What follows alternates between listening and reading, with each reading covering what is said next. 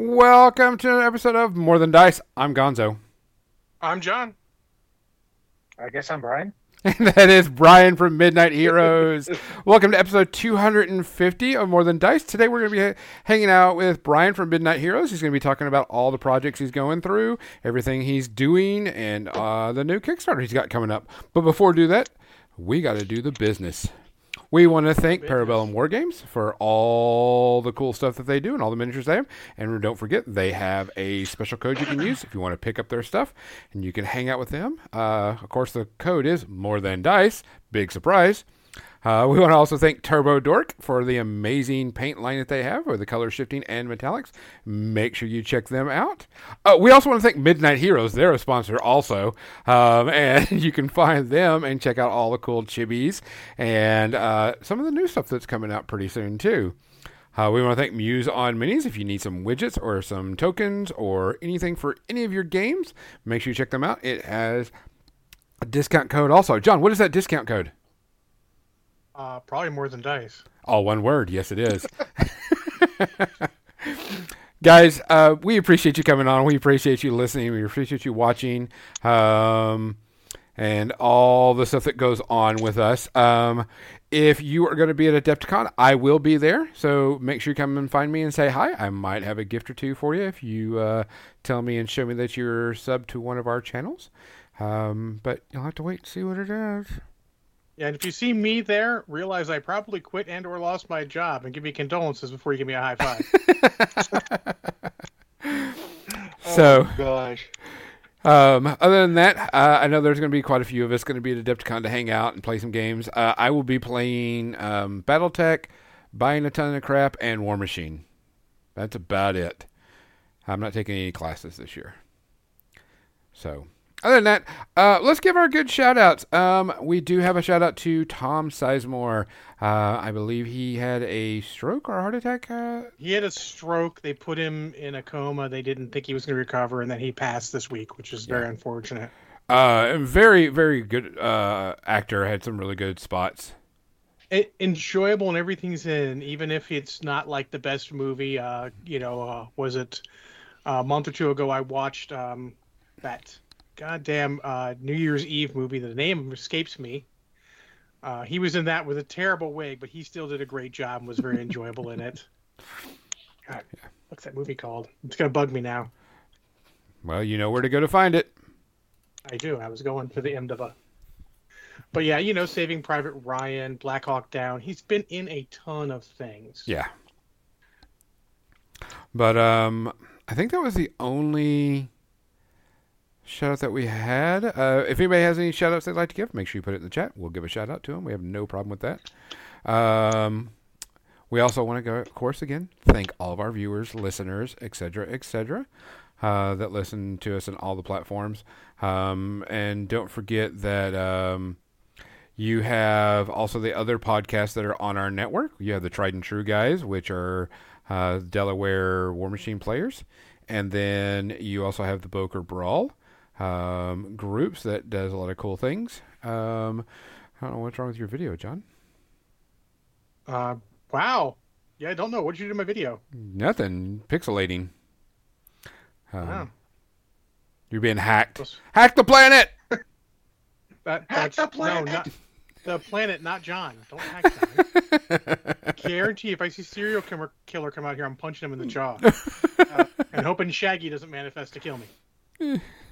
Is John's video drunk too? John's not drunk, so his video damn well not better be drunk before me.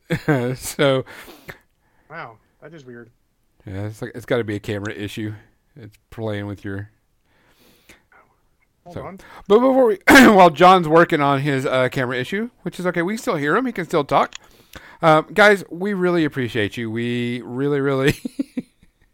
We really appreciate everything you do, everything you say. Make sure you check out our Patreon. Make sure you check out our Facebook page, our YouTube, so on and so forth, because we have a ton of stuff that goes on there. Please take care of yourself. Watch after yourself. If you see something, say something. Watch out for each other. If you see me, you're more than welcome to give me a hug. Hang out. Definitely if you see me at Adepticon. Let me know, and I will definitely give you an awesome hug and a high five or whatever you prefer as your greeting of the times. You do give good high fives. You gave me, so it's all good. Oh yeah, I give good high fives. John, can you still hear us? Yes. Okay. While John's fixing his camera, let's go and talk about our drink of the day. And oh, John's back. John, what are you drinking today?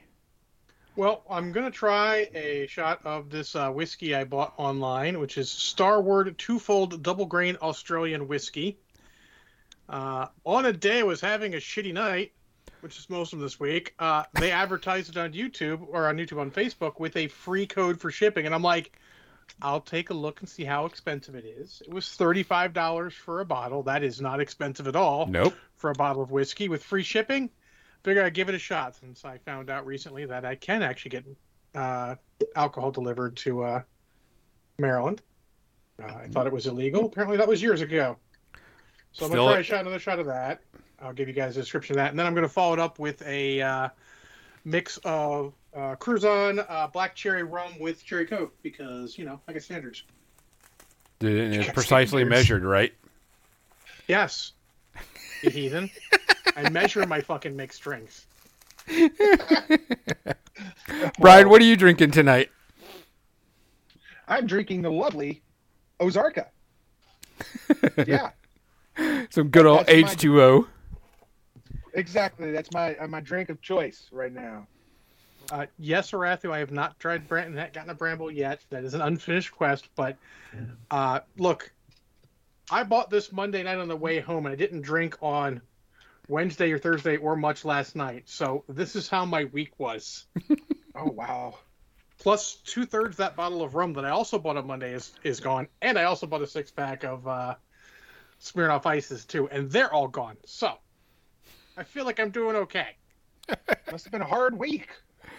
Yeah, it was not good. It ended better than it started, which I like. But it's all good. I mean, at this point, like I said, man, we roll with the punches. My drink of choice tonight is going to be some good old Maker's Mark. Just neat in the cup. Guys, like we said, make sure you check on each other. Make sure you, if you haven't heard from a friend, just say hi. Make sure they're doing okay. Just check in on them. You don't know what demons people are fighting. And sometimes all it takes is that little, hey, what's up, dude? And it changes their day and their week. Cheers. Cheers.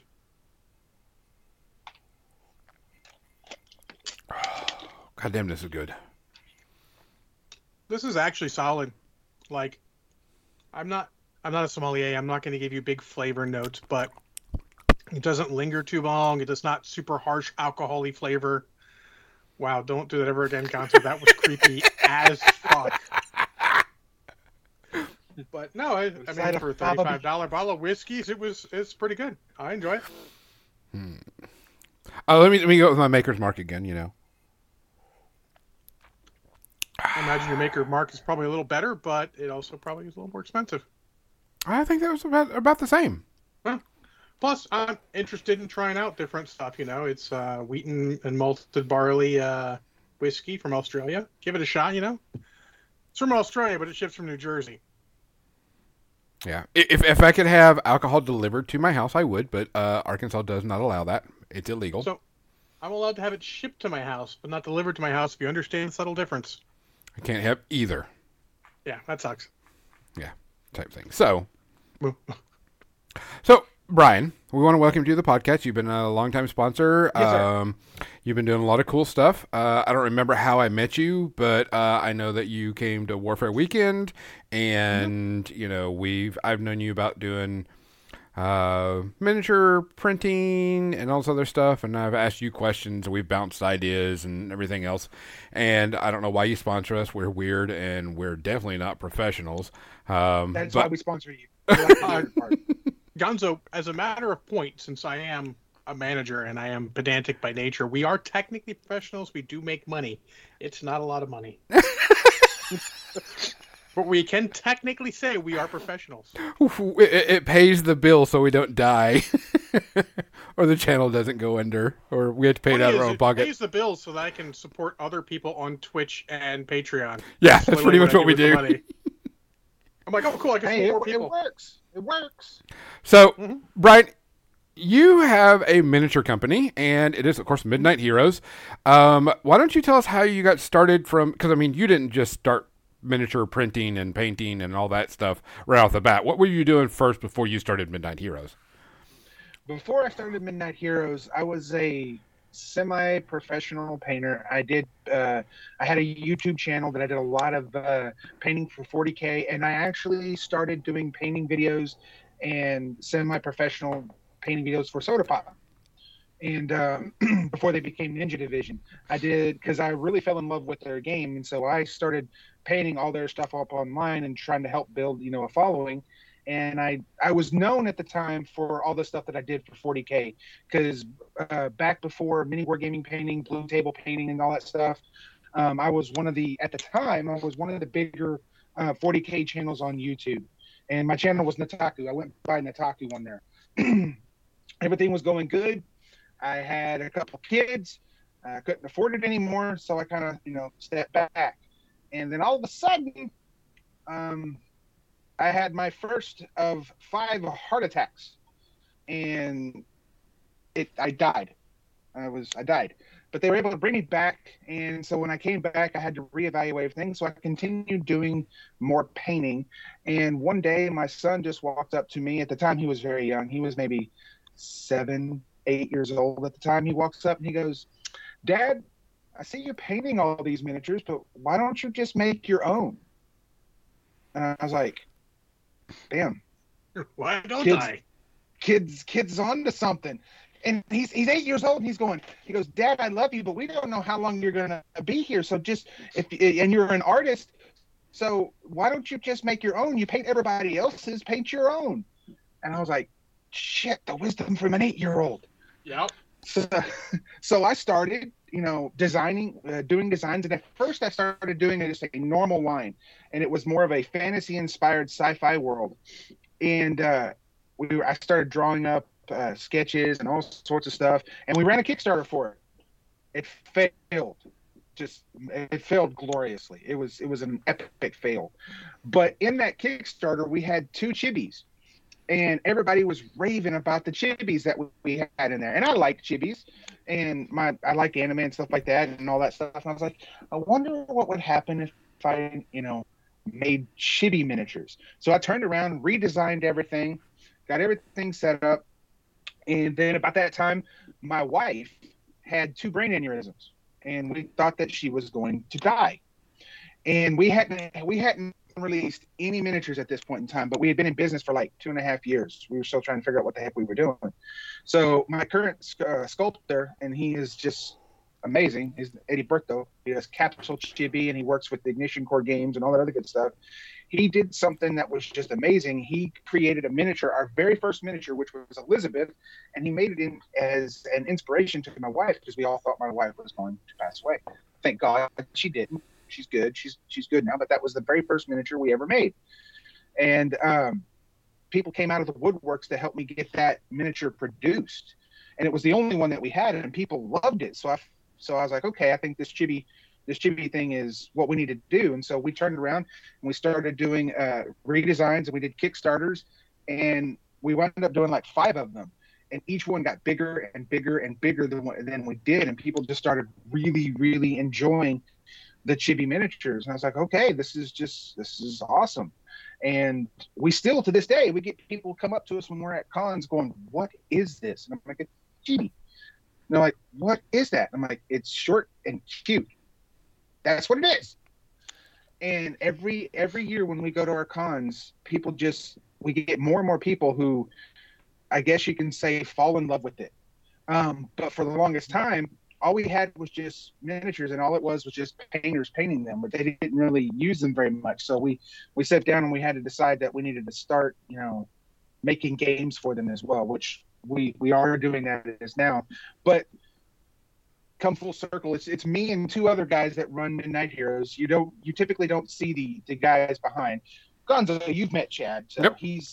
He's one of my other business partners, but then I have one other. His name is Billy, who is actually my best friend for God knows how long. He's our books guy. He doesn't really come out and say hi. He just runs the books from the background. And me and Chad pretty much do everything. We're the I I'm quote unquote the face, as they say. I run the company, and I do all the art designing. I do all the 3D printing. I pretty much do everything but actually sculpt the damn model, because I don't have, ability to do that. I do all our designing. I do most of the work. I do hire some of the work out to other artists, and then once the characters are done, I ship them off to our sculptor. He takes care of them, and he gives them back to us, and then you guys get to see the product, because everything that we make is 3D printed. Yep. We don't do casting anymore. All 3D prints, and we have, which was a big move that we decided to do. It was about the third Kickstarter. We'd had some companies spin cast our stuff, which they did a great job. There was nothing wrong with their spin cast. They did a great job. But I just got into 3D printing at that point in time, and I felt like 3D printing was, the future of miniatures, in my opinion. I still do. I still think it is. And so I made a decision. I think it was Super Chibi round 3, or was it Super Chibi round 4, that we did the Kickstarter, but it was all supposed to be spin cast resin. But we made the decision after we funded that we were going to do 3D printed miniatures. We reached out to all of our backers and we said, hey, this is what we want to do. What do you think? And all of them were like, go for it. So we 3D printed that whole Kickstarter, sent it out to them. And then we realized from there, we're like, yeah, this is what we want to do moving forward. And since then, we've been all 3D printing. I was like super worried that if it was going to be the right decision or not. But then when freaking Privateer Press announced what they were doing, it made me feel so much better that I had made this decision years ago, and it kind of validated my decision. And I was like, sweet. Okay. I'm going on the right path. Type of thing. So wanted to go just a little bit of backtrack. We have had one of your artists on our show, and they always come on and do a chibi episode, which is Yeji. Okay. Yeji comes on, and anytime we have to do anything chibi related, Yeji comes on here. So, she's amazing. Yeah, she always talks about your stuff and everything. And go to the 3D printing. 3D printing has gone leaps and bounds in the last 5 years. You could have gone oh, here it is, it looks kind of cool, to holy crap, how did this come off of? I'm still amazed. I mean, I have a 6K screen printer.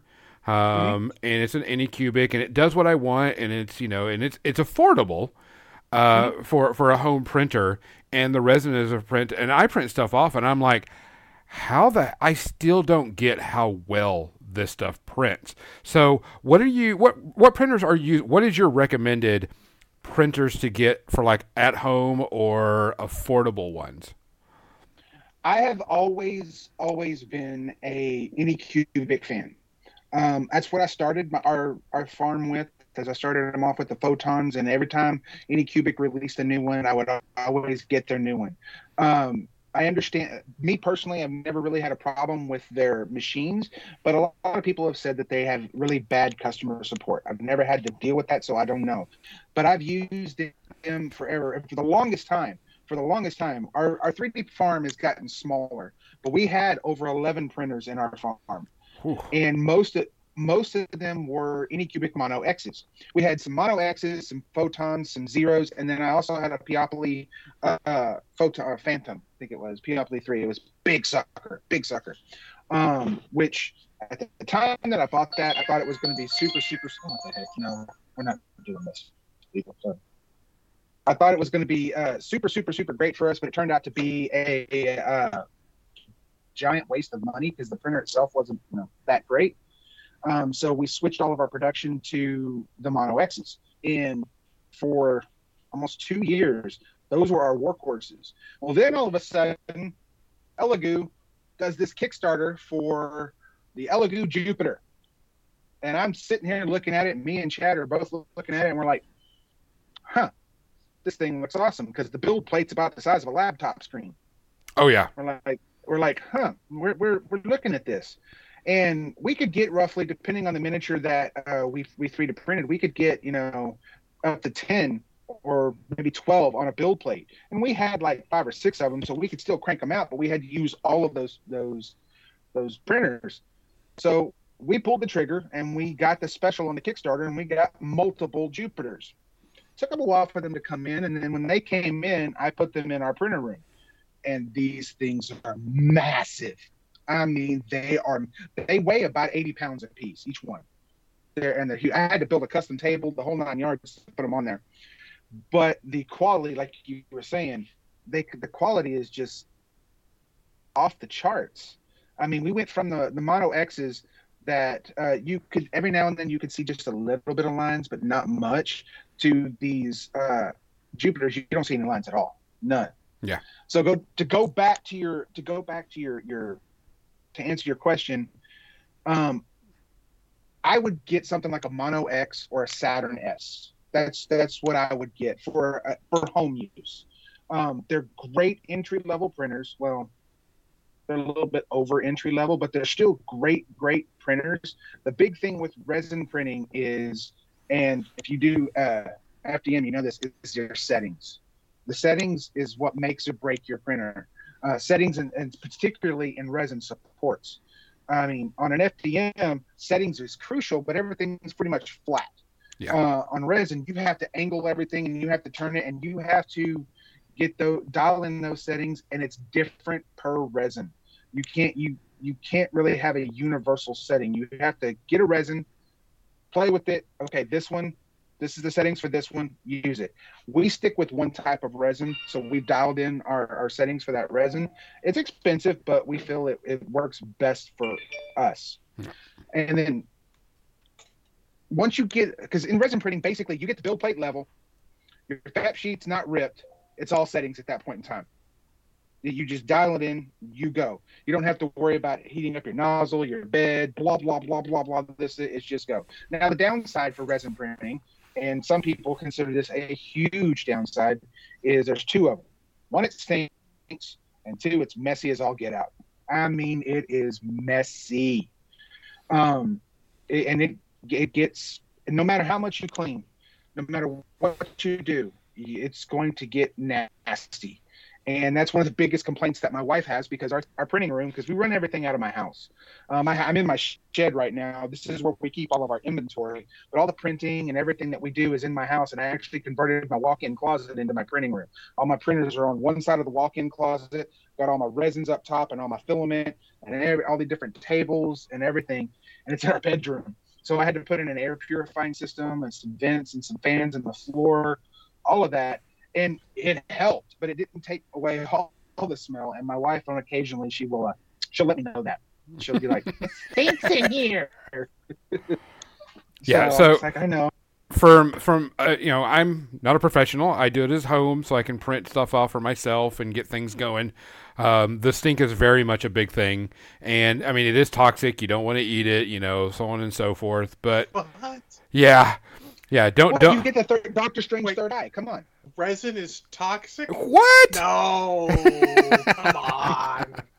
But I mean, you create some really good stuff, and you create, you know, I mean, I use it for stuff for Warfare Weekend. I have an FDM printer that I use for that, and I have a large build plate because I have a Peopoly Phenom L, and that build plate is huge, and so someone was like, well, how quickly and how fast can you make stuff on it? And I go, well, I took my Phenom L, and someone says, how many Space Marines can you print at one time?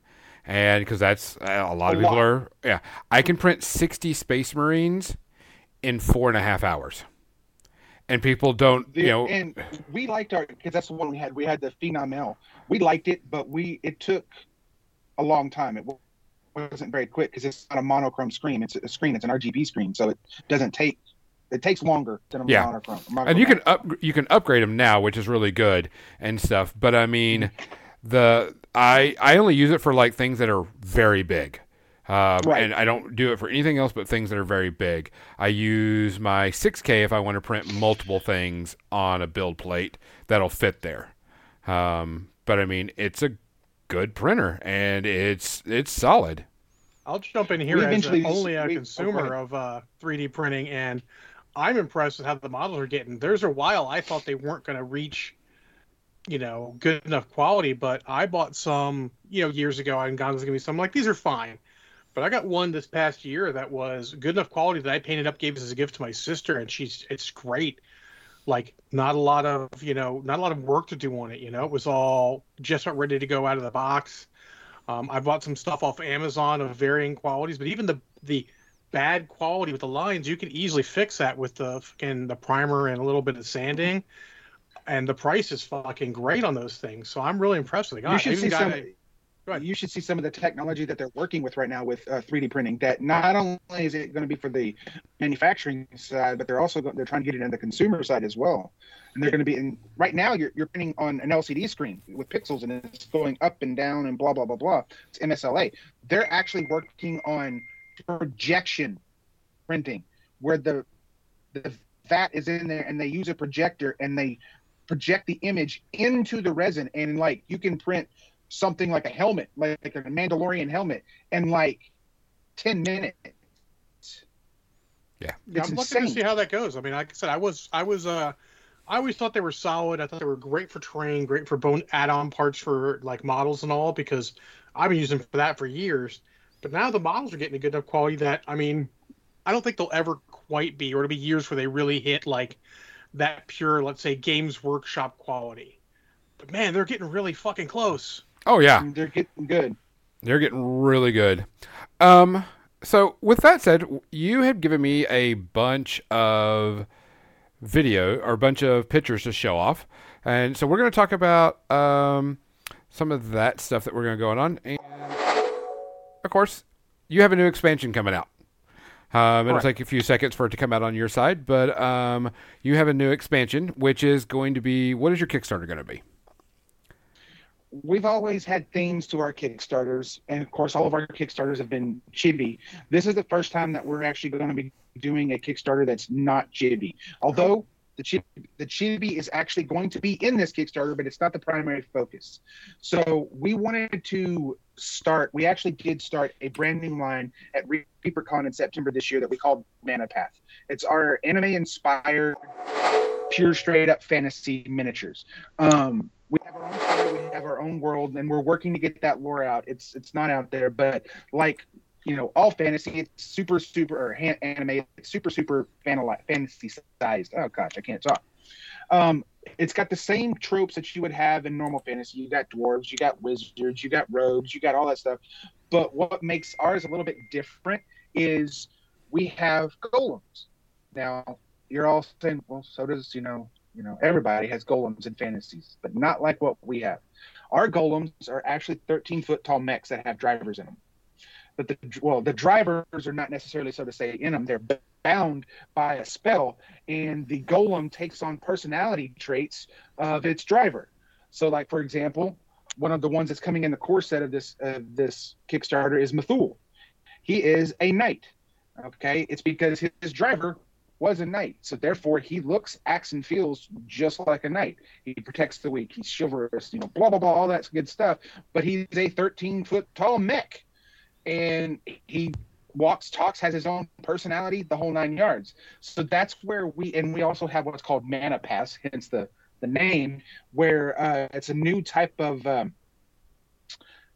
class, so to speak, or user inside of fantasy, where everybody in our world uses mana to cast spells, to do abilities, you name it. Well, a mana path can feel it, and they can manipulate it. They can draw it out, give it to somebody, or they can draw it out and use it, or they can, in a sense, use their own mana inside and, you know, bestow different types of things in the world. And they're very, very powerful, and they are highly sought out to be killed because people are scared of them. So right now there's a picture of looks like a female dwarf. Our avatar, Midnight of Orlando, she's actually a path. Yes, I got little. Yeah. I can't see it on my side because there's an avatar. There it is. You guys, that's a female dwarf. Her name is Hannah, okay. And she's got a little bit of a backstory to her. She is just a straight up pure fighter, and she doesn't like being called Hannah. She's very, very brutal, and she likes to beat the crap out of stuff. But when somebody calls her Hannah, she doesn't think that that's a warrior's name. So she gets super ticked off when you call her Hannah, and she will fight you like a dwarf. She will fight you if you do. But she was one of the She was the third miniature that we designed for the Manapath line. And we wanted to do something a little bit different with her. We wanted this is going to sound weird, but I'm going to go ahead and say it. We wanted our female dwarves to be thick. We wanted to have a sort of sex appeal to them, but we didn't want to take it too far. If that, that's that makes thick sense. With two C's, by the way. Yeah, thick with two C's. we wanted it to be very, very pretty, cute, whatever you call it, but also we wanted to have some realistic. And we felt that the dwarves would be a little bit, thicker than a normal human would. So that was the design feature that we put in the dwarf. We haven't got a dwarven male yet, but when we do, he's going to be a short, stubby, stack dude that just, Next one looks like a werewolf of some sort? I dare say almost like a gnoll, actually. I don't know. Oh, this is okay. This is my favorite one. This is Leonide. Alrighty. He was actually the very first miniature that I ever designed for Midnight Heroes. He was in the first Kickstarter that, failed. And he was going to be the main miniature that was created. He's from a race that I call the Fa. They are beastmen, but they have different animal traits from different animals across the world. Leonide has more of a bearish type of feel to them, but they are a tribal clan. They live out across all of Mythos, which is the world of Manapath. They live out across all Mythos, and each tribe has, different characteristics. He is actually part of the Longhorn tribe, you can see, because he's got those horns. But they take different animal characteristics, and they throw them in together. They're actually technically a very, very peaceful race, but if you piss them off, they are brutal warriors. They will come at you with a vengeance. And Leonide here, by default, is actually a 55-millimeter miniature. He's big. He's like super, super big. In the world of Manapath, he stands almost as tall as a golem. And he can go toe-to-toe with the golem. He's that butch. And so the next one, is this our first golem we have? I have to wait for the picture to show up. But if it's what I think it is, yes, it's Methul. That is the golem that I was telling. Yes, I'm saying it now. That is Methul. That's the first golem. He's actually already been released. He was released in September, but not very many people knew about him. So we're just kind of bringing him into the mix. But that is Methul. He is a knight, as you can tell with the type of pose that he has. But he is our first golem. He is a 55-millimeter scale miniature as well. Story-wise, Methul is what's called a free golem. His knight died in battle, and typically when the driver of a golem dies, the golem ceases to operate because they're bound to the driver. In very rare cases, they don't. They become what's called a free golem, and they keep living on. Well, in Methul's case, he became a free golem when his driver died. He absorbed part of his driver's spirit and took it in and became a free golem, and now he goes around and protects people. Next one is a lady that has a sword, red hair, yellow shirt. We don't have a figure for her yet. It's still in the in the sculpting phase, but her name is Disona, and she is another Manapath. Although story-wise, she doesn't know that she is a Manapath, but she is a Manapath, and we're currently working on a 24-issue storybook, which we're 9 books in. They're not released. 9 books in, and it tells the story of her when she was a young kid. But she eventually grows up, and she becomes kind of a roguish type of character. And again, she becomes a Manapath, because one of the common traits of all Manapaths is they have orange hair. So that's the only ones that have orange hair are the Manapaths. So you see somebody, they're like, oh, crap. They kind of know. But she has orange hair, and she's been hidden. And part of the story is that they find her, and they're trying to capture her because Manapaths can do different things, and certain people come to save her. Midnight right there. Yeah. Who is this one? That is our avatar, Midnight. Okay. she gets from our Midnight Heroes. When we created Midnight Heroes, we wanted to have somebody, an avatar type of character for our company. So we came up with the concept of Midnight. And you'll find Midnight character in pretty much all of our ranges. There'll be a version of her in some sort. We're going through, doing all different types of stuff. And this is her version for the Manapath line. There's already one of her out right now, but it's in a completely different pose. We wanted to take that miniature and repose her and make a special one for the Kickstarter, and this is her. Okay. Cool. So your new one, your Kickstarter, when is it going to start? It starts March 7th, and it will run for 20 days. All right, and this is a pure Tuesday. Yeah, so pure STL. No physical copies, pure STL Kickstarter, correct? Yes, this is the first time we've ever done anything like this. Back when we did all of our other Kickstarters, when they knew that we started 3D printing them, people asked for our STL files, and at the time we said no, because we didn't really know. We didn't know how to stop people sharing it, stuff like that. And we made a business decision and we said no.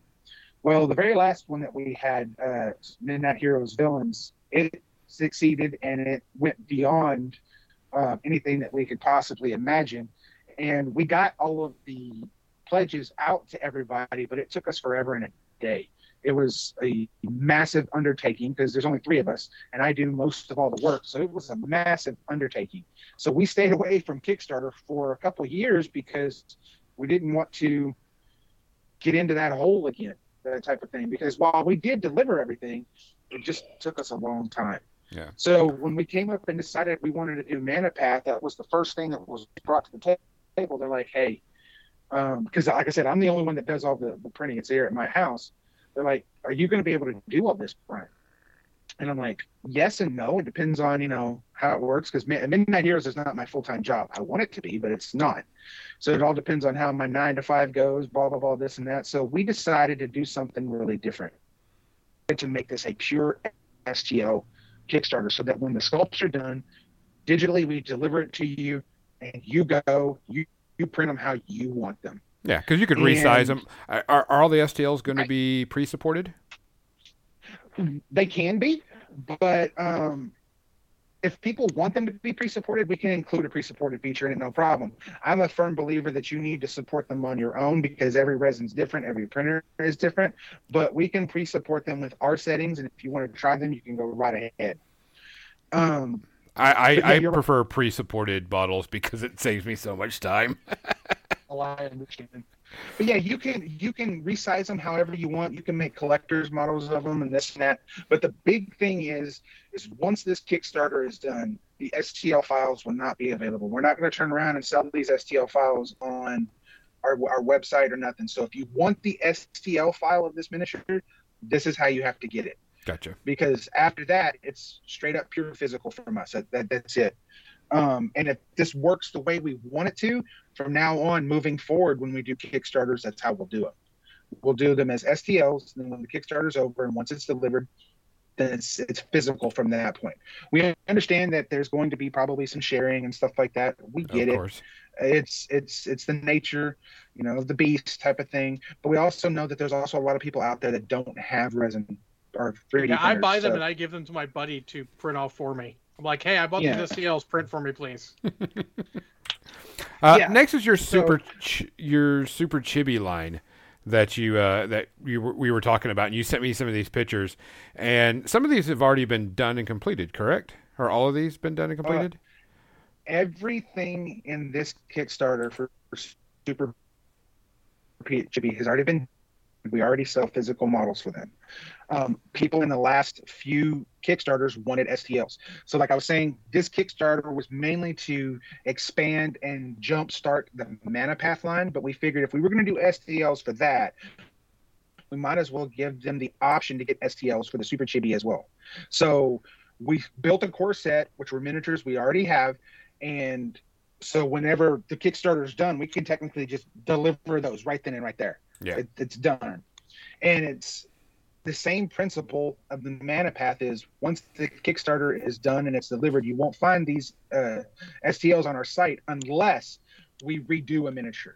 So if we take one miniature, like we're looking at SETI here right now, if we take SETI and we redesign her and make another miniature of her, then we'll take the old version and make it an STL and put it on the site for you to get. But that's the only way that you'll be able to get an STL of from our site. The new one will not be available unless, of course, you get it through the Kickstarter.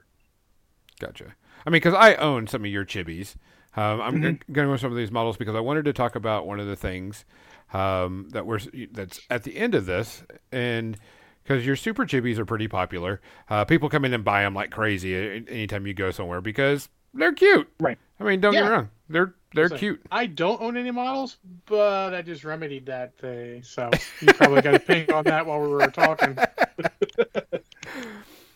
So the one thing that we want to talk to, and I'm going to show the pictures first before we talk about it, because I picked it up and got some of these, and I helped and worked on this, and it's Dual Fates. Here's the logo, and then you got the picture.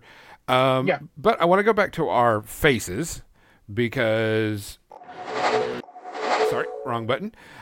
Dual Fates is something that you and I had talked about something, and you had mentioned about a miniature game with chibis, and I was like, oh, cool, give me your idea. And you sent me the files, and we started testing it and started going, and I sent back some feedback and everything. So what is Dual Fates, and why is it fun and cool, and why should people play it? Dual Fates is, we wanted to create a game for all of our characters, and Dual Fates was the first one that we put out. Excuse me. Excuse me. Every time you've seen a chibi game, you've always seen chibis as a board game. Nothing wrong with that. Not knocking that. You've seen all different types. Super Dungeon Explorers, Arcadia Quest, you name it. They're all little type of adventure board games. We didn't want to do the same thing with our chibis. We wanted to do something different. And everybody that was part of Midnight Heroes, their background is we used to be massive, massive skirmish game players. We played 40K. We played Infinity. I started off my hobby journey playing Battletech, stuff like that. We've been big skirmish game players, so we figured let's do something different. Let's make a skirmish game that's based upon chibis, where you get these little cute little things running around the table trying to kill each other. And we're like, that's cool. At the time that we just started designing the game, I was a huge player of a game called Overwatch. I loved it. It's just, it was, I would play it tons and tons and times. So I wanted to make a type of game that was kind of inspired by that. So that's, well, and you've seen Gonzo, you've seen how they're broken down into special abilities and all sorts of stuff. So we took the idea and then we started designing Dual Fates. And it took us about 2.5 years to design it. And it went through massive amounts of iterations, massive. And it ultimately turned out to be what it is right now. It's a skirmish game that's played on a 2x2 board. So it's really small. It's not like on a 4x6 or anything like that. And you start off with what we call summoning points. You get 8 total summoning points that you can build your army. You can build it from any miniature across all of our lines. And in Super Chibi, you've got Super Chibi Seed, Super Chibi Sector 7, Super Chibi Quest, and then we got a couple other ones that we're going to probably be making here in the next few years. But you can build your army however you want across all of them, or you can play factions and play them just from specific, realms. And because the story is basically you are a summoner and you are dueling your fate versus another summoner, and you summon your heroes or villains from across the multiverse to fight. That's the gist of it. So we put it down, and like I said, it was on a 2x2 board. And one of the reasons why it was on a 2x2 board, we didn't want it to feel like it took 1 or 2 rounds, or heck, even 3 rounds, just to get into the fight. So we wanted the fight to start from round 1, and that's what we broke quadrants. And in each quadrant, you have what's called a pillar of fate. And then you have a pillar of fate in the middle. And the object of the game is to control these pillars of fate, and you get a point at the end of the round that you control. But the pillars that you control is generated randomly because you have 2 6-sided dice, which we call this is your fate. You roll it at the beginning of each round, and that determines which towers you have to control.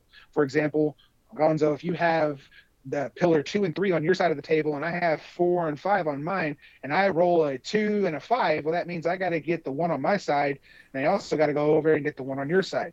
Then the following round, I roll completely different and I got to flip-flop. And so you're constantly always moving, doing stuff, determining your strategies, trying to counteract who you're fighting. You can only have 5 summoning points worth of models on the table or in the vortex, as we call it, the play area at one time. But you can build an 8-point army. So as your units die, you can bring new units in to help balance and counteract what your opposing player is, or your opposing summoner that you're fighting is doing. So you may initially put your first 5 down with one idea in mind, but then as the game is going on, you realize, holy crap, I need something else, and you have to pull it from your other 3 that you have in the other 3 points. And not every character, though, is just 1 point. We have some characters like Grog, who rides a warg, he costs 2. So he's a little bit more expensive. So that means you have less models on the table, but he's more powerful. Yeah. I know at Warfare Weekend, people were buying these up like crazy. We had people playing it and doing little matches, pickup matches at the game. And they were talking about it and they were having fun with the models and, you know, play them and everything. And I know that you wanted to have this come out even more, which you planning on doing a little bit bigger at Warfare Weekend, which you can't spoil what you're going to do because you're still working on it. But you're also doing something special for Warfare Weekend, and we don't have it completed yet, but you're going to be designing a special miniature for Warfare Weekend. And we're going to wait to hold off on that, but there is a special Warfare Weekend miniature coming out that we've been working on, and I know that that's going to be a big hit, and people are going to, you know, dig it. But is there rules for this model? Are there rules for? Is this model going to have rules for the Dual Fates? Yes, it's going to have rules for Dual Fates, and that's something that me and you are going to work out because we're going to work out the power sets, and then we will work out the numbers of how it works. But yes, that unit will be able to be played in Dual Fates. Awesome, Captain Mizzy's on. John, you said that you just made an order. What'd you order? The wards. I mean, shock. I like Goblin Wolf Rider. Wolf Rider, fucking. I'd looked at it multiple times before because it was sponsored forever. I just never pulled the trigger. But since I did my taxes today, I know exactly how much money I have, and I'm like, I will take all of them since there was a pack right there with all of them. So fucking A. Yeah, that's what Captain Mizzy has. You would not believe how much. Yeah, you would not believe how popular those wargs are, and I say this, they were literally just something we built together on the fly, because the first character that we made was Grog, and he was riding his warg Timber, and the intent was that was it. We weren't going to make any more. It was just we were going to have a section of riders, and Grog was an orc ward, and that was it. Well, then we started going to conventions and stuff like that, and everybody's like, "Do you have one that doesn't have a rider on it?" I'm like, "No, but we can make one." So we made one. Then they wanted another one. They wanted another one with a different pose. And so they all came out, and there's all different poses. And we were just like, okay. And the next thing you know, everybody is buying them like mad. I like wolves. Well, we started getting 40K players purchasing them and converting their space wolves to ride them. That's extra awesome because space wolves should ride chibi wards. That is the way forward. Like I've loved Goblin Wolf Riders for forever. Like every time GW goes and remakes new old Goblin Wolf Riders, I'm like, fuck, there goes my wallet again. I don't even play these goddamn games, but I need some. You know, they had the Warhammer Underworlds with the Wolf Riders. They're over there on my extra table already assembled because they're awesome. It's my thing. We're gonna have more. We have ideas. We want to put dwarves on rams. We want to get in Sector 7, which is our more modern world. We want to get guys riding, you know, crotch rockets, and we want to, in our Super City Seed, we actually want to get some like tanks or something in there. So I'll digress for a second. Again, if anyone watching the chat, I am slightly inebriated. In the end of one of the Tex Talks videos about the Charger, He's running it back to the rental place, and behind him is an Irby with tanks as roller skates. Like, it is the funniest thing, and it seems right up your sort of alley for chibi type thing. Some mech using other tanks as roller skates is great. I love all that stuff. Yeah. Now, my favorite one of all the things is what's his name? The dragon. Oh, yes. The Modrar. I look at him Modrar twice because I'm like, holy shit, he's like the only one that is a different price. And honestly, let's just say this for the record. Your prices are really good. Yeah. I mean, this thing's an 80 millimeter model. It's huge. I mean, and it's only like, what, $45? Yes. Yeah, $45. I mean, like, that's great. Like, and I look at him like, you know, I'll say for the record, one of my problems for Privateer Press, and I don't mean to dunk on them all the time, is that they're still charging normal model price, if you will, for what they're ostensibly 3D printing. Mm-hmm. And your prices are, I look at like, these are all reasonable prices. These are like what I'd expect from professionally printed 3D miniatures. It's great.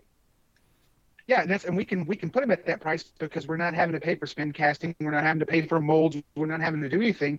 Absolutely. We just get the sculpt, boom, and we can put them out like that. So we have a couple price points, and our plan for now for the foreseeable future is to stay at those price points. Like Modrar, he's a big dude. And normally you would see them in other companies. He'd probably be a $70-something model. Us, we're like 45 is, you know, a perfect price range for us. Yeah, that's a great. And also, you also have Arsenal. Arsenal, we have two $45 models. You have Arsenal in there that is a giant seed tank, and he's freaking massive. Oh, and yeah, he's apparently huge. Yeah, apparently people are intimidated by him. So I'm like, okay, because every time people see him, they go, "Oh my God, that thing is awesome!" But I'm scared. I'm like, "Why? Just get an airbrush. Go." Oh yeah. Don't be scared of models. Just come talk to people. People forget that the miniature painters are the most willing to share all the knowledge. They will help you. It's great. But no, I like them. I like the price point, and that's a big thing of me nowadays. I mean, I'm professionally, I'm at a point where I can afford more expensive stuff, but I love it when stuff is priced well. You know, Battletech, you guys. Like, I play Marvel Crisis Protocol quite a bit, and those models are getting a little there, but they're still okay. But like, you know, GW, like, whoa. We've got other dragons planned, and we wanted to do something really with. Okay, Modrar, if you look at him, he's a dragon, but he's different than all the other dragons that you see out there. Like you, I love Reaper. Reaper's an awesome company, but you see their dragons, they're more on the realistic side. They're huge, they're big, they're freaking awesome. Well, when we did our dragon for Super Chibi, we wanted to have a chibi-esque feel, but we also wanted to put some seriousness into them. So we came up with, we're going to make them, you know, they can walk, primarily they can walk. They're bipedal, you know, dragons, but they needed to be a little bit thick, like they could actually hold a chibi and they could munch on them, and you could see that, you know, they really do munch on these guys. And that's what we remind me a little bit of like a Palladium fantasy role-playing game. Their dragons were always depicted more as like bipedal, but, you know, would move faster on four legs, but could walk around on two legs. It was very interesting. Mm-hmm. Well, and then when we go to the dragons, when we get to the Manapath side, they're going to be more of the traditional type of dragons. Like my two favorite dragon movies of all time is Ring of Fire and Dragon Slayer. So those type of dragons helped make me design our dragon that is a stretch goal in the Kickstarter. He's one of the bottom stretch goal. His name is Yegdra, and his design is very much in that scale. Yeah, I mean, your stuff is very reasonably priced, and it is chibied, you know, so people will get into it and everything. But I mean, a $10 for a chibi model, yeah, you're not going to argue that at all, not at all. $15, $20, and even your big ones are $45 or so. Nobody's going to argue that at all. No, not one bit. I did notice, and you do print on demand. I just noticed that. I didn't know that. We do. Yes, we do. It's not a service that most people know about, but we do it for people because when our printers are working,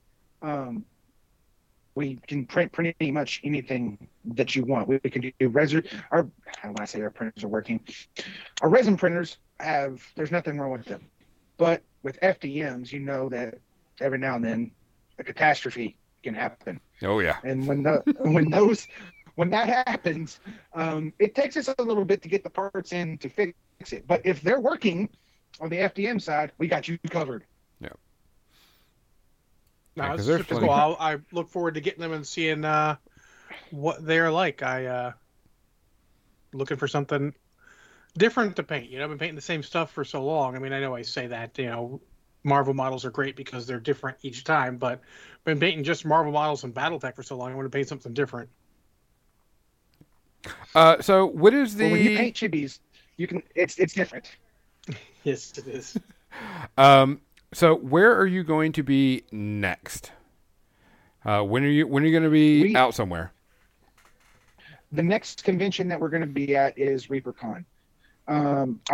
We're looking for three primary cons that we go to a year, and currently those cons are ReaperCon, Fair Weekend, and then we're trying to find the third one. We've gone to a couple cons this year trying to test them out. Nothing has really stuck, although we do have a convention that wants to work with us to help us build their tabletop gaming side. So we don't know if we're going to continue there. But our next big con that we're going to is ReaperCon. It's what we call our home con. Yeah. Which is Reaper's a great miniature con. I mean, beyond belief, absolutely. It's like the it's not the miniature gamer con. It's the miniatures con. We eventually one day want to go to Adepticon, and I did talk to the gentleman who run Adepticon to try to get put on the list, but haven't heard back from them. One day we'll head there. We'll get there. I will say I know some people who know some people. So if you keep getting, I mean, I don't want to say they're giving you the brush off, but like if you need a little extra push, let me know. I'll put some people on it. Yeah, they're busy. That's a huge con. Oh yeah, I completely understand it. And you've got people wanting to get in there nonstop. So I completely and totally 100% understand it. Yeah. And it's one of those things that, like I was talking to Gonzo at Warfare, if you get in, it's one of those things that you need to keep going. So we got to get to a spot where we can keep doing that. Yeah, absolutely. I mean, I love to. Being in this hobby for as long as I have been and seeing Adepticon go from ostensibly just a 40K thing to what it is great. Oh, yeah.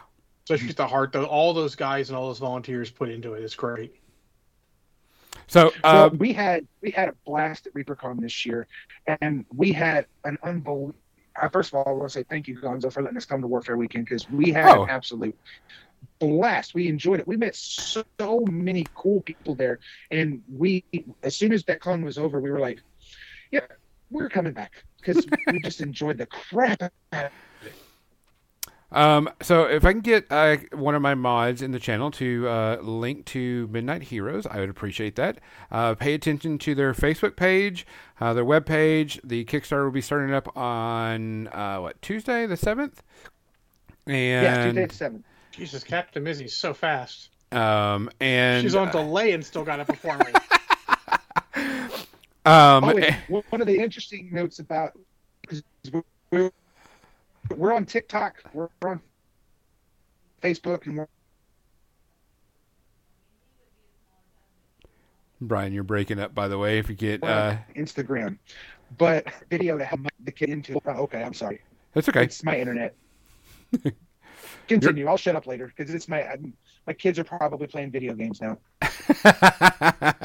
Yeah, I mean you're on all the social medias, but as soon as it goes live, of course we'll share it on our Facebook page, we'll share it on our personal pages, so everybody can see it. I'll definitely be purchasing it because I mean I always like to support people, and it's going to be a reasonably priced one. And I know since it's just an STL, it's you're not going to be waiting a year and a half, 2 years to get your product.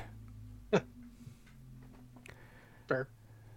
So let's go ahead and get over to... I want to give a little bit of secret or a surprise to people that they don't know about the Kickstarter is if we get far enough into stretch goals, we're actually going to be launching a new line, a brand new line in there, which is called Midnight Nights. It's a very risque version of some of our characters that are not chibi.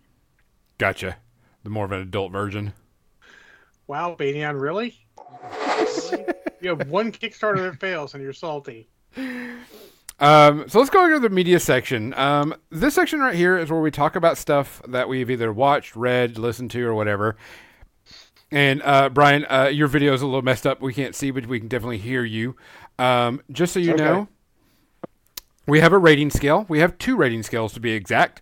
We have one rating scale, which is from Casablanca, which is considered the greatest movie of all time, to Cats, which is considered the worst movie of all time. No, take out the considered. It is the worst movie of all time. Okay. So when you rate something, you can rate it from Casablanca to Cats. Or we have our most prominent rating system is, did you ever watch the movie Ice Pirates? Maybe, maybe not. Yeah, I've seen it. Okay. And there's a creature called the Space... There's a creature called the space herpes. And so we rate things by how many space herpes it should not have. The fewer the space herpes, the better the movie. So Casablanca would be a 0 space herpes, while Cats would be 5 space herpes. 6. Usually 1 to 5 is what we go to. But spoiler, I did not like that movie. So I'll go first because I think I have like 10 to go over today. Not really, but I have multiple, not even counting the fact that one of them is saving until Kathy is back because we both watched it. Oh yeah. So I'm going to talk about one, and it was a mockumentary, best way to put it. It was on Netflix. It's called Kunk on Earth. And it is about a lady that goes to all these places on the planet and talks about, you know, the history and all this other stuff. And she gets people that are experts in their fields and asks them some of the stupidest fucking questions ever. And I'm going to go with this one. And it's like, she talks to this expert on Greek history. And she's like, I'm going to propose this question for you. The Greeks, they either perfected or created it. And I want you to choose which one. And she goes through like certain things like reading, writing, you know, and then she comes up with anal bleaching, created or perfected. And what? The historian is looking at her like, the hell? That's fair. And you can tell that some of these historians or people that are experts in their fields are like completely did not know they were going to get pranked or punked. And like, she's like, wow. You know, the Bible comes all this. You mean the Bible? No, it's pronounced Bibble. Are you man explaining me? And so I will tell you, this show was hilarious. The stupidest crap is done. The stupidest stuff is said. And it is just pure hilarious. And eventually you can tell that some of the people are just finally, they crack up and they start laughing because they finally understand what's going on. I will recommend this. If you need a good laugh and just some good, stupid fun, just watch this. It's on Netflix. I think it's only like 6 or 8 episodes, something like that. And it's pretty funny. It is kind of some British humor, so, you know, you got to be into that type stuff. But I highly recommend it. I laughed my ass off pretty good on a couple of things that she was saying and asking these people. Because their faces were the best. Because this one guy, she asked a question, and you can tell he's looking over at, like, one of his colleagues or, like, the producer or a director, and he's like, the fuck? You know, that type of look. So... I highly recommend it. Playing poker is what you're telling me. Yeah. So I recommend it. I give it like 0.5 to 1 because, you know, there's just some stuff you're expecting it, and some stuff does get played out. But it is pretty funny. So Brian, this is how we do it. I give it 1 to 0 space herpes. What do you have to rate for us today? Can you hear me first off? Because my internet is going nuts. Yes. Okay. So my son had me spend quality time with him. We went to go see a movie called Cocaine Bear. And I had no idea what I was getting into, but I wanted to spend time with my son. So we go in there, and this movie is directed by Elizabeth Banks. So yep. Just so you know the type of humor that you're and what you're going to get from this movie. Okay. So we go in, and sure enough, like all typical Elizabeth Banks movies, it kind of starts off a little bit slow. But once the bear eats the cocaine, oh my gosh, it's just pure ridiculous content, and it's funny as hell. I mean, there's nothing like seeing, you know, some freaking naturist looking around taking pictures of the bear, and they're like, oh, look, it's a black bear, blah, blah, blah, this and that. And the bear's going freaking nuts. It's trying to rub itself, eat up a tree, and blah, blah, blah, this and that. And then all of a sudden the bear sees them, and it squares up like a boxer. It's about ready to beat their asses down. I've heard described as what could have been just a simple slasher movie, but they put so much more into it. Yes. I mean, this bear literally squares up and is just like, let's go. And me and my son just were like, what the? And it was just crap like that throughout the entire movie. And it was a blood fest. There was gore. There was, you name it, but it was so funny is all I could say. It was just so, the plot was stupid, even though it was based on apparently a real life event. Mm-hmm. The plot was stupid, but the way everything went, I'm just like, are they going to have a Cocaine Bear too? Because if so, I will probably go watch it. Cocaine Bear too. Because it was mindless fun. Like all you need for a movie is for it to know where it is. So much stuff. Know what it is, and just not just like I'm going all in on what it is. I love that. This and that's what this movie was.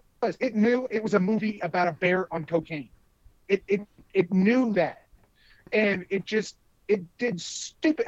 I mean, the bear was snorting cocaine. Is all I can say. For that alone, just being how stupid and entertaining it was, I give it like 2.5, 3. It was so much fun.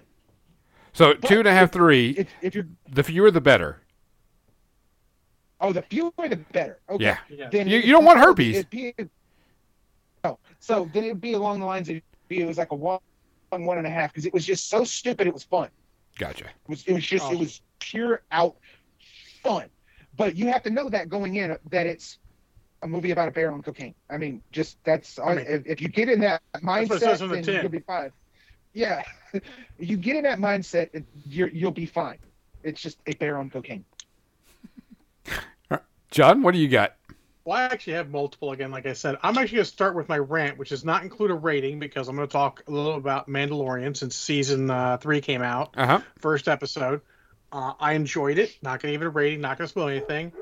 But, man, the fucking internet needs to get the fuck over itself. I watched episode 1, too, so I'm with you. I had someone say, like, well, you know, Andor was so good and realistic. I can't watch Mandalorian anymore. Well, dude. Here's a fucking hint. Maybe you don't actually fucking like Star Wars. Maybe you should find something serious to watch. I hear The Last of Us is great. Go watch that and fuck right off with your Star Wars talk, because you don't like Star Wars then. Because The Mandalorian is pure Star Wars. It is. And nowadays, nobody leaves anything to your imagination. They want everything explained and it has a fit perfectly. Just go and be entertained. Exactly. Someone complained that it didn't have date stamps or stamps of where they were. It doesn't fucking matter. It's space opera. You know when they'll settle on the time frame? When they fucking have to. Until then, it doesn't fucking matter. Here's the thing about storytelling. You can watch any movie from the 80s. Do I know when Highlander happens? No, it doesn't fucking matter. I see what's available on the screen. I get an idea of what date range it's from, and it doesn't matter beyond that. Yeah, I watched it too, and I had a good time with it. I thought it was fun. Yeah. It was building the story. You know, you're getting to know everything that's going on, and you're like, fine, this is good. Everything up, and I'm like, pleased. I was very pleased. I enjoyed everything about it. I love Carl Weathers. Love that he's so in on his role. Yep. It's great. And the other thing I heard, someone was upset that, well, I don't think Mando's that good of a pilot. And this is kind of weird coming out of nowhere. I'm like, motherfucker, he jumped in the Razor's Quest with Grogu, spewing up cookies, being all blue vomit and shit, murdering TIE fighters. When was he not a good pilot? Yeah, people just, I mean, there's way too much expectation to be perfect. on everything that happens, and it's getting ridiculous. You can't please everybody. Yeah, you can't please everybody. It's people who aren't willing to take it as what it is, you know? You have to step back, and I say this a lot, your most true viewing of a movie is the second viewing. Because the first viewing, you come in with expectations. And sometimes it meets expectations, sometimes it doesn't. Sometimes on the second viewing, you go, it wasn't what I expected the first time, but I enjoy it now the second time more, not expecting what I expected. A lot of movies like that where they change the game a little bit. So, but just having these weird things where they're like, my memory of this series is perfect, and like, no, dude, go rewatch it and you'll see. Like, stop. Yep. Like, and for Christ's sakes, don't get upset when someone jumps into your fucking Twitter conversation on some piece of media because you post it on fucking Twitter. It's fucking public then. Fucking get over it when my drunk ass jumps on and starts fucking taking you to task. It's my amusement some days. But anyways, yeah. Mando. I love Mando. It's great. I thought it was great, too. Weathers. Fucking Pedro Pascal is still great. I mean, Grogu's reaction to things are great. I am very excited to see where it goes. Yeah, I'm fine. I didn't have any issues. Won't give a rating until it's completed. Yeah, but I'm enjoying it still. I love the weekly series. Yeah, well, you get plenty of time. Oh yeah, you know. But yeah, I love the weekly series as well because it gets me set up a time frame, gets me in a schedule, and lets me look forward to something every week, which is helpful. Yep. Gonzo, numero dos. My Dad, the Bounty Hunter. So it was on Netflix, and so I was like, okay. It's on preview. It was like 8 episodes, and I'm like, okay, 30-minute episodes. I can, watch this while I'm eating breakfast, stuff like that. And I enjoyed it. I thought it was a good kids, enjoyable, fun show. Good, and I say family show, but I mean it was a good animated family, cartoon. Characters were fine. Characters weren't an issue. They were just, there. But, I mean, is it going to break boundaries or whatever? Not really. But is it something that, is better than 90% of the shit on TV now? Yeah. Is it better than the Fast and the Furious cartoon they put out? Yes. Good. That's not hard. No, it's really not. No, but I mean, I enjoyed it. I thought it would be a good show for people to watch. Younger kids, they could watch it and not be a problem. It gets my Fast and Furious. Is the show cooler than a Pontiac Pharaoh in space? Yes. No. The Fast and Furious cartoon is not not better than a Pontiac Pharaoh in space. Well, that's how me and my son right now rate movies because we watch the Fast and Furious. And they put a Pontiac Pharaoh in space. He's a car guy, so we say, "Was that cooler than a Pontiac Pharaoh in space?" Oh my god! Last nine. Yeah. But I watched it all the way through. It was good. It sets it up for season 2. Whether it gets or not, we don't know. I mean, the way Netflix goes nowadays, you don't know what the hell is going to happen. Yeah, Netflix is fucking savage. Yeah. If it doesn't make 1 billion hits in one day, it's like, done. You're not as good as the best thing from the other competitors. You're gone. Yeah. I mean, I give it like a 2.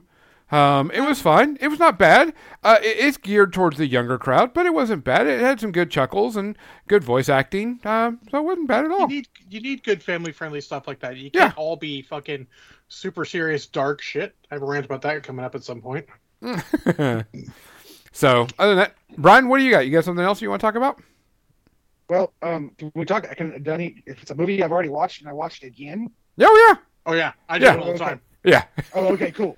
Well, then last week I sat down with my daughter and I rewatched for like probably the 25th time Godzilla vs. Kong. God, I freaking love that movie. I love Godzilla just in general, but that movie, it's so awesome. And every time I see that the big giant ape gets his ass kicked by a lizard, I am so happy. I mean, I'm like, I just get giddy. I'm like, yes, the ape lost to a radioactive T-Rex. Fuck yeah! So, and it my son's all like, I'm Team Kong, and I'm like, look, he just got his ass beat. Shut up. said, well, I love what that movie because it's not just Godzilla wins. Godzilla wins some, Kong wins some. At the end, Kong realizes, because Kong is technically smarter, they're like, yeah, I can't fight anymore. You can be King of the Monsters. It's fucking fine. I love when Godzilla just tries to get him to submit. He does it, and Godzilla just like, fuck this. I'm done. Whatever. Bye. I've already beat your ass. And then when the two of them fight Mechagodzilla, fucking A, when they finally team up together, that was so much fun.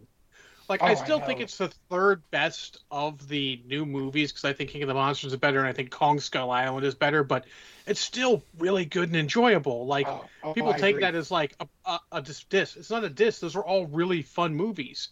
In fact, the Godzilla, the most recent one, Godzilla, I enjoyed it, but it's clearly the worst of those movies. But it's still like, John, rewatch Godzilla. Yeah, sure, let's rewatch Godzilla. I would agree with you. It's the worst of the three, but it's needed to set everything up. Yeah, absolutely. And I agree. I agree with you. King of the Monsters is better than Godzilla vs. Kong, but there's just something as a movie, it's better. But there's just something about Godzilla vs. Kong that just makes my I don't have much hair, but the hair on the back of my head stand up. I'm just like, fuck yes. I love it. They went batshit crazy in all the right ways on it. Mm-hmm. The fight in the ocean, just like every scene, like they went crazy, but they did it in a way that they're not making fun of the movie at any point, and they fucking sell it. I loved it. Oh yeah, that, and I can't wait till the sequel comes out. Although I don't know who they're fighting. This reports it's going to be Gigan, which will be interesting. The Apple TV series that takes place in the Titan universe. I don't subscribe to Apple TV, but as soon as it's released, I sure as hell will. And I will, because I was going to get it anyways for what's that show, Gonzo? Ted Lasso. Ted Lasso. So March 15th. 2 reasons done. March 15th. I'm all, and I've probably watched that show 25 times. That movie. I'll probably watch it another, just like I've watched the original Transformers movie, the 1986, 100 times. That'll probably be a movie that I'll at some point in time I'll be able to just replay it in my head.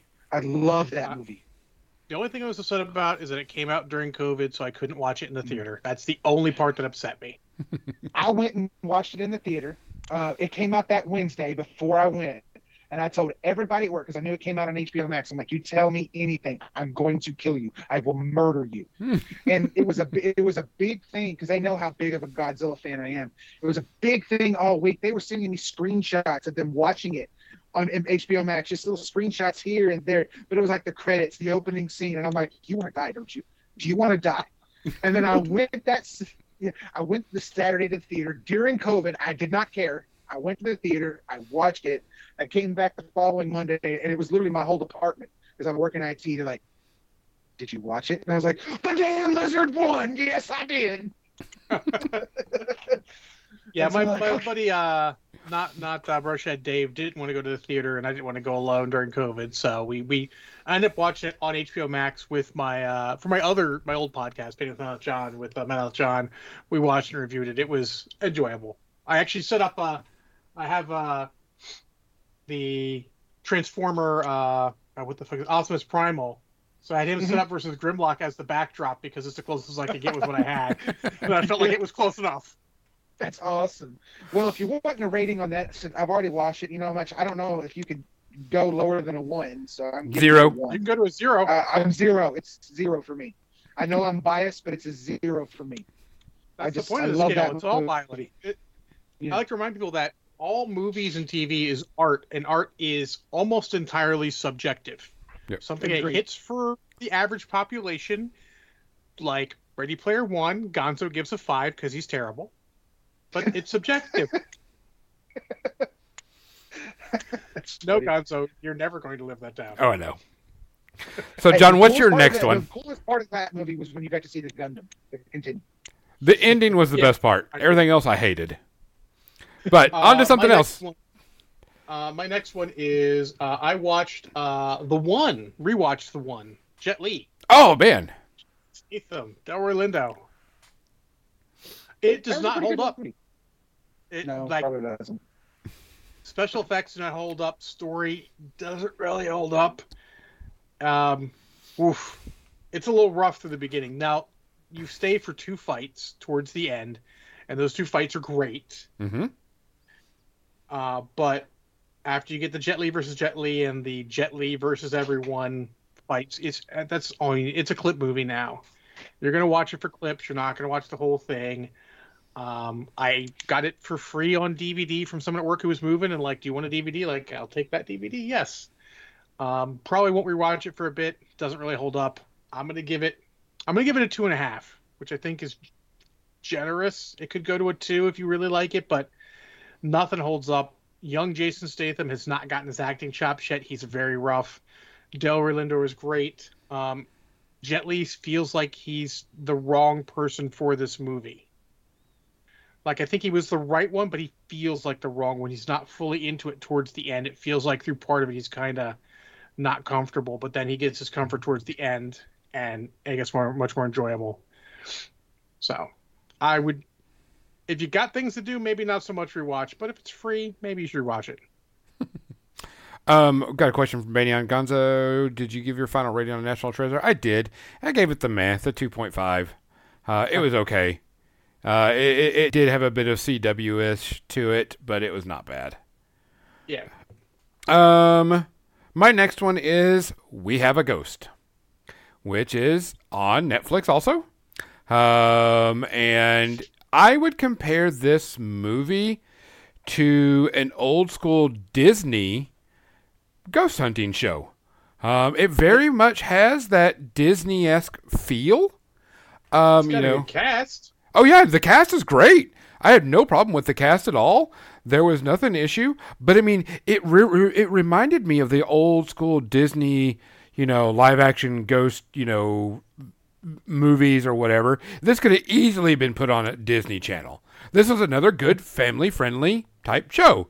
More of a little upper, age type stuff because it does deal with death and stuff. It had some, yeah, it had some, a little bit of themes that were a little bit more, young A type things. But I mean, it wasn't bad at all.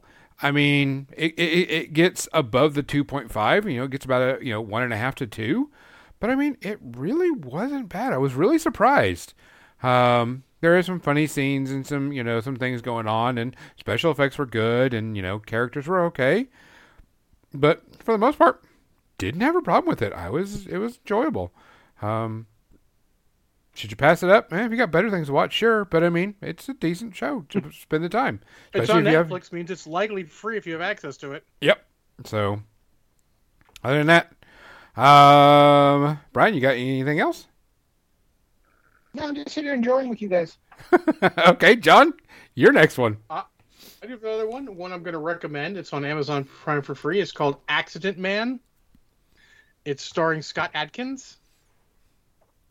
And I very much enjoyed it. It is a little weird at points. You can tell it's trying to be that quirky humor, but in order to get the plot further along, it has to go a little bit dark and serious, which is a flaw I see with a lot of action movies nowadays, is they try too hard to be super serious when the old school action movies didn't need to be that serious. They're like, fuck, it's a silly premise, but let's just go. But it's a more well-crafted one, because I'm watching another one right now called Falcon Rising, where shit just happens to get in from one point to another. Shit in this movie actually happens and makes sense. And it's a little weird. Some of the fight scenes are a little crazy, but when they get the standard fights of Scott Adkins and Michael Jai White's in it, and you get some fun, good martial arts action in it, and I enjoyed the crap out of it. I mean, I'd probably give it only a 1.5 space herpes. Definitely worth watching. Not going to be for everyone because some of the content's going to put them off, but the actors carry it for the most part, and I enjoyed it. Like, they're making a sequel, and I'm going to watch the sequel.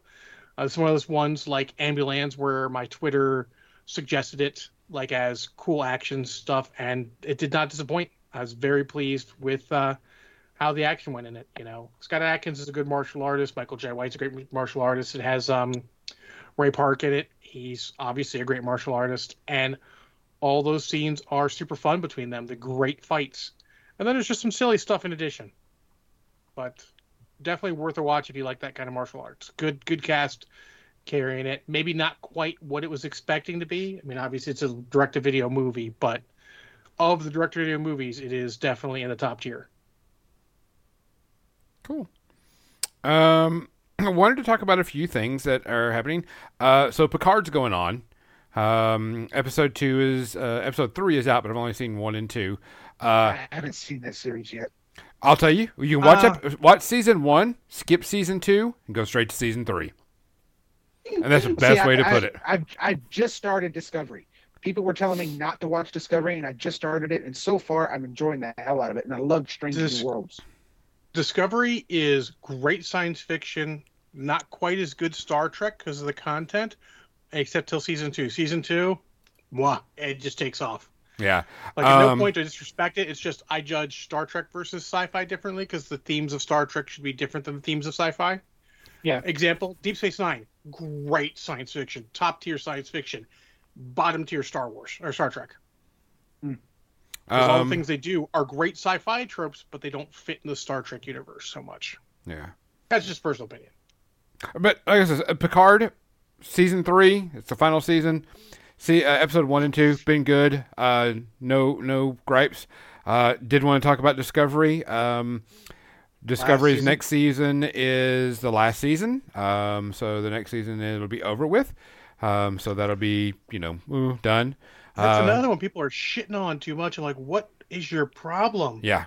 No, guys, it's been good. Like, again, like I said, if you don't like season 2 of Discovery and Strange New Worlds, if you don't like those two, you don't like Star Trek. Yeah. You might Strange watch World in Star Trek because it's sci-fi and you like it, but you don't like Star Trek for Star Trek. You like Star Trek for sci-fi, which is fine. There's nothing wrong with that. But I mean, Discovery, the next season is going to be the last season. At least they know it, so they're going to get to a finale type thing. Yeah, which would be good. That's the best way to do it. Getting a chance to end on your own terms is great. Yeah. So I'm looking forward to that. I tried to watch The Bad Batch, the new season of Bad Batch. I just can't get into it. I really do not care for these characters. I mean, you're preaching to the choir on the Clone Wars stuff. Yeah, I'm just like, now I've watched the Clone Wars, and I didn't mind the Clone Wars, but the Bad Batch, it's just boring to me. Remember, that's the best thing about all this media now. It's not for everyone. It's okay if a Star Wars media comes out and you don't like it. It's all good. Watch the next thing. Xandervoy says he misses the political intrigue of Babylon 5. Hopefully the Babylon 5 reboot continues. Michael J. Straczynski is working with the CW to do a reimagining reboot of it. So far, theoretically, it's still going, but we'll see. Yep. I'm interested to see that because he has, he says he's a lot better writer than he is. The effects can be a lot better. Now, while I love the effects of Babylon 5, I understand they're dated as fuck, but it's never was about the effects so much. They were great for the time for TV. Yep. Helped them get it in under budget. Interested to see where they go with that. Jose Gonzo, I told you and Kathy that my next watch through, I have 2 movies queued up that someone at work loaned me, which are The Maltese Falcon and Inception. No, I haven't seen Inception. No, don't judge me. I don't care. But then after that, I have to watch the John Wick's Ready for John Wick Day, the 24th. Oh, John Wick. Awesome. Yeah, exactly. Then after that, Amazon Prime has all the Rockies and Creed movies, obviously up to 2, available. And I think that's going to be my next watch because I know I've seen all the Rocky movies. I think I've seen all of them aside from 4 all the way through in one sitting. And I've never seen the Creed movies. So I think watching all of those in a short period. Creed movies are good. Very surprisingly, they're good. I honestly, most of the, if I understand, like everyone loves Rocky 1, 2, and 3. And then I like 4 for what it is. Mm-hmm. Rocky Balboa, we'll see, I think overall that's going to be a high quality series. Creed is, in my opinion, very well done. I haven't seen the 3rd one yet, but first two were good. They were better than I thought they would be. Yeah, I've seen some clips and they look good, so I'm interested to. But I want to watch the whole thing through since I know I've seen all of Rocky, but I don't think I've seen all of Rocky in one sitting. It came out a long time ago. Oh yeah. Mm-hmm. Yeah, I mean, Rocky 4 was the one that came out when I was sort of cognizant, and I watched the whole thing of that, and I think it's got some real great merits to it. Obviously flawed at some points, but yeah, looking forward to seeing all that together there. I think that's the best way to watch a series nowadays is get boom, boom, boom. By the time I get through it, Creed to be able to rent, and if the first 2 are good enough like they're supposed to be, I'll just pay money and rent the 3rd one and watch it on Amazon Prime. Or if it's still in theater, maybe I'll go see it in the theater. Who knows? Oh, plus, I forgot to mention Casablanca in the theater as a Phasma event. It'll be a Wednesday, so if you're interested in that, Also, I also believe that Return of the King will be back in the theaters. That'll be main theaters. I don't think that's the Fathom event. I know. No. Brian mentioned that was it Godzilla Tokyo SOS later this month? Oh yes. Yep. Mm-hmm. And then what was only mentioned. I mentioned another one. There's another one, another Fathom event later this month that I'm looking at. Let me find it real quick. It was another classic movie coming back out to the theaters for a short time. Yeah, Tokyo SOS is coming out. My Neighbor Totoro coming back out again. March 22nd for Tokyo SOS. Let me just find it here. There was something else I saw that like really just piqued my interest, but I don't always remember. Where was the next one? Maybe it was Tokyo SOS. I think it was actually Godzilla Tokyo SOS was the other one I was looking at. But yeah, that and My Neighbor Totoro, both great to watch. I don't know if you've seen My Neighbor Totoro in the theater, but if you haven't, it'd be a good time. So, and honestly, you guys should check that. Big Lebowski's 25th anniversary is coming out, so you're going to see that. Flashdance 40th anniversary. Those are all really cool things to see in the theater. And guys, that's the show. That is a show. Sweet. It is a show. Guys, we will be sending you off to the Pyro Club, and you can check them out. They're playing some D&D, and you can hang out with them. Make sure you give them a follow and a like. If we're a couple minutes late, they'll be on break. They might be, because it is our luck. Brian, we want to thank you for coming out and talking about Midnight Heroes and all your stuff, and we'll look forward to your Kickstarter coming on Tuesday. Guys, make sure you check it out. Go follow him on Facebook and go check out the Kickstarter and help him make his day. And Instagram and Twitter. And he's on both those as well. Yep. Guys, please take care of yourself. Please take care of each other. If you see something, say something. Reach out if you need anything. John and I are always willing to help you out and chill with you and do things. Please Absolutely. Take care of yourself and take care of each other. For More Than Dice, I'm Gonzo. I'm John. I guess I'm Brian. Good night. Here we go. We're going to send you off. We're raiding the Pyro Club. Get ready.